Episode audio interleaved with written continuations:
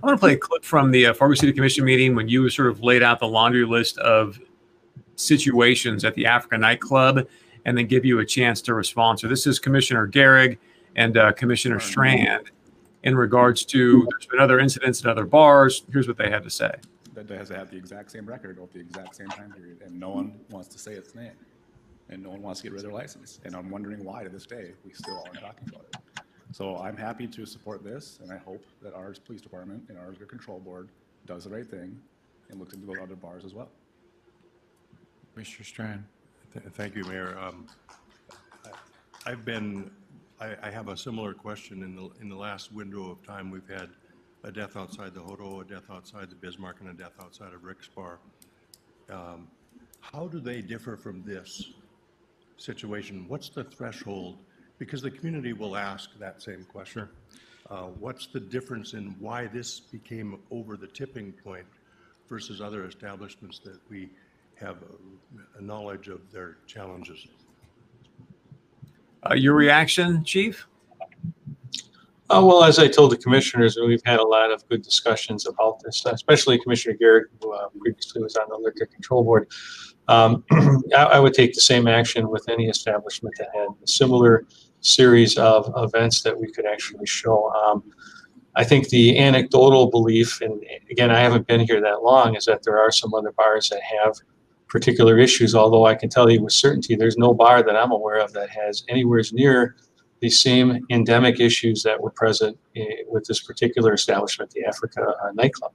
Uh, and so, but what we have done over the last nine months is we've actually done a lot of work on restructuring, not just the liquor control board. I used to be a member. Now I'm a participant. I'm providing information to a citizen board shared by a commissioner so that they can make objective decisions about licensure of our uh, uh, liquor establishments.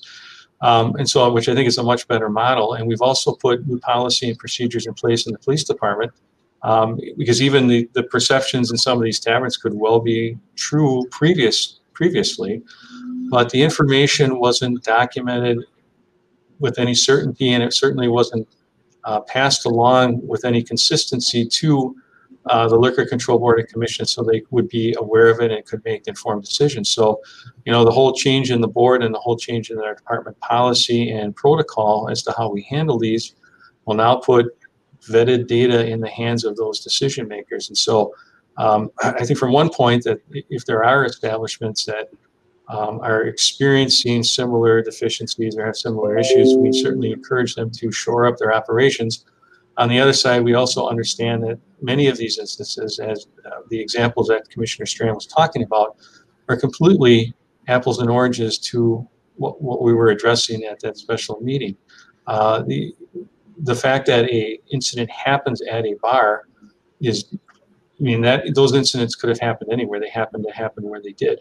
Um, had nothing to do with the operations of the bar. The bar wasn't part of the issue. They weren't uh, by virtue of their business practice or lack of oversight contributing to the conduct. And that's why uh, the situation at the Effort Club was different because the whole operation very much was contributing to uh, many of the um, ill- criminal outcomes, illegal outcomes that resulted from uh, really poor oversight and poor management and, and decision making. Um, So- and that adversely affected public safety. So you said, hey, Chris, now I'm in a position to give input to the liquor control board. So with that being said, based on what you've seen out of this African nightclub, do you think their their license should be completely revoked? Well, again, that's a commission decision, um, and I don't want to um, impute myself into that decision. I will provide data and information and answer questions that the commission has, and that's their ultimate decision. Um, and they, you know, have much more um, historic knowledge of this issue than I do. So I'm really, from a public safety perspective, taking appropriate action, and providing the information, and letting them make the decision. What was the most egregious offense that you found at this nightclub, in your opinion? Well, I think there are several issues. Um, there appears to be an issue with over-serving. There appears to be an issue with underage uh, persons in the, in the uh, establishment.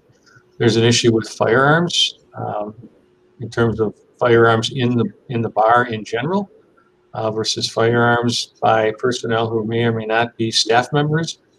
and the way in which those firearms are stored.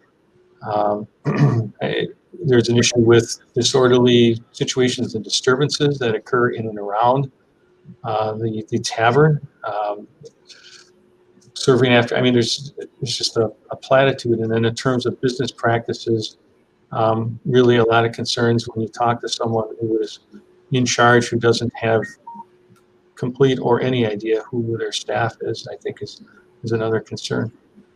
Sorry, I don't want to put, actually, you know what? I'm not going to even go there because we'll let you lay that out for the commission and they can decide how they want to proceed with the liquor license. I want to give you a chance to respond. Francis Brown, the owner there, couple comments he's made uh, that he's been in the newspaper and just give you a chance to uh, respond to. He's denying that security staff kept guns in a fridge.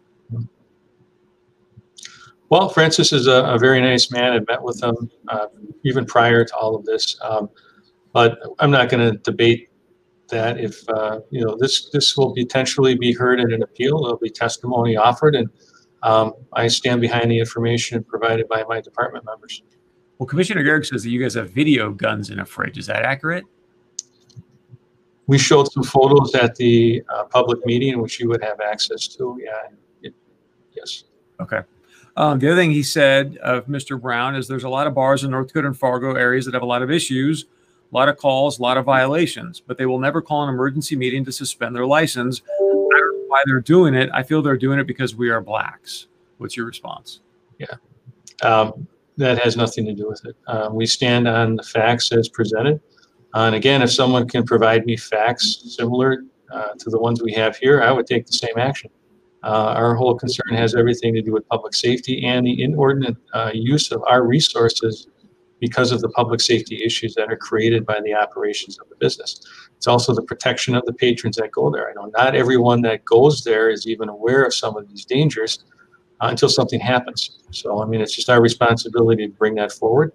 We will take the uh, the same approach and scrutiny and and uh, with all of our liquor establishments as we move forward, uh, and as we meet with the liquor control board going forward, and you'll see the the new reporting mechanism that will provide them better information, not just about violations, but also about licensed premises that have called and are cooperating with the police. I mean, sometimes things happen that are out of their control. So, uh, by all means, we encourage those establishments to call us if something's beyond their control. We want to help them. That's not a negative report to the Liquor Control Board.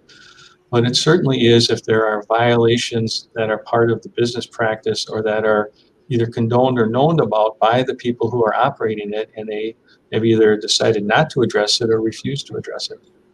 Um, two questions in one. This is a hard one because you know any loss of life obviously is sad and terrible. So Mr. McNair uh, was shot and killed at the African nightclub. One, do you have any suspects as of yet that you're investigating? And then two, uh, I know you said at the commission meeting that he was a convicted felon handling weapons at the door. Can you expand upon what he was a convicted felon about and just your assessment of him handling firearms? Well, I'm not. I'm not going to expand upon it. It's an active criminal investigation. Um, other than he is a convicted felon and by law cannot be in possession of firearms. So Um, I'm not aware. Do you have a do you can you tell us what's next? Is there an appeal process that's going to be next, or what's the next step in this situation?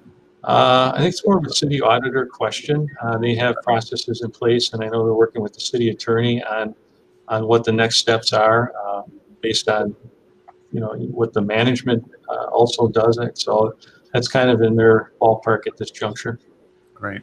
Chief Zibolski, thank you so much for the time and the insight as always. We appreciate it. Looking forward to seeing the big news on Monday. Okay. Thank you. Have a good weekend. Thank you, sir.